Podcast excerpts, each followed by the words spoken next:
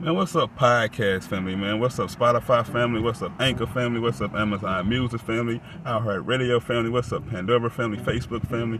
What's up to all my people that's tapping in all around the world? I want to say fans because that's a little clingy to me, so I say what's up to my people that's tapping in all around the world, man. How y'all doing on this Friday morning, man? How we feeling mentally, emotionally, spiritually? How we doing, man? I hope we up feeling good, man. You know, you up, so don't stress, right? Stress. You up. We also know I published a book titled From the Hood to the Church. You can find it on Amazon as well. I, that book was dropped in 2019. I came back in 2021, I believe, and did the ebook called From the Hood to the Church Annotated. In 2022, I did a children's book titled Dad, Where's My Fish? We also know I'm part of a, such an amazing company called My Daily Choice. I speak on it a lot because I really enjoy this company and this company has a lot to offer. I call it the Amazon affiliated marketing.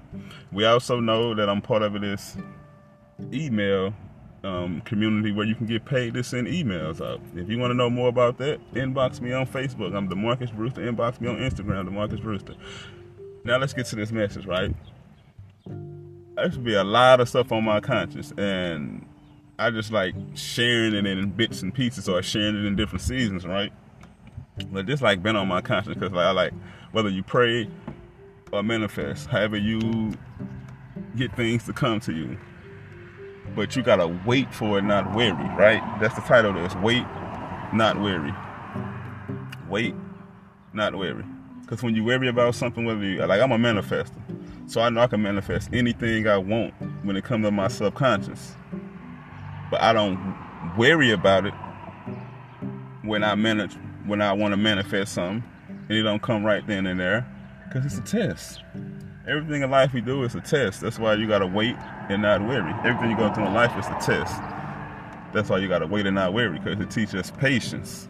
Just like other people believe. I know Christians they pray. I mean they, they pray. Muslims they pray.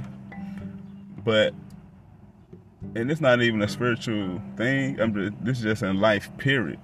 You gotta wait for what you want to not worry. Because when you worry, that's when the stress comes, and the stress leads to dis-ease in your body. But when you patiently wait and not think about it and just go out to go through the day, not really worrying about it, whether you got a bill due, whether it can be anything, an unexpected um, unexpected problem come up, whether your, your car might break down. It's just some this is stuff I be listening to that really be inspiring me to share these messages because everything come out of my conscience, but I do listen to a lot of things that give me bits and pieces to give me ideas, but I don't script shit. Let me let, let me throw that out there. I don't script shit. But back to this message, you gotta wait and not worry. When you worry about things, are you gonna get is wearing situations?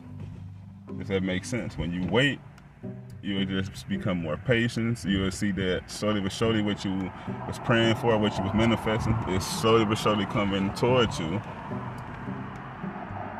because you waited and you were weary. I'm just telling all those who's gonna listen to this, who's gonna tap in, who's gonna hear this from years from now. Wait and don't worry, y'all.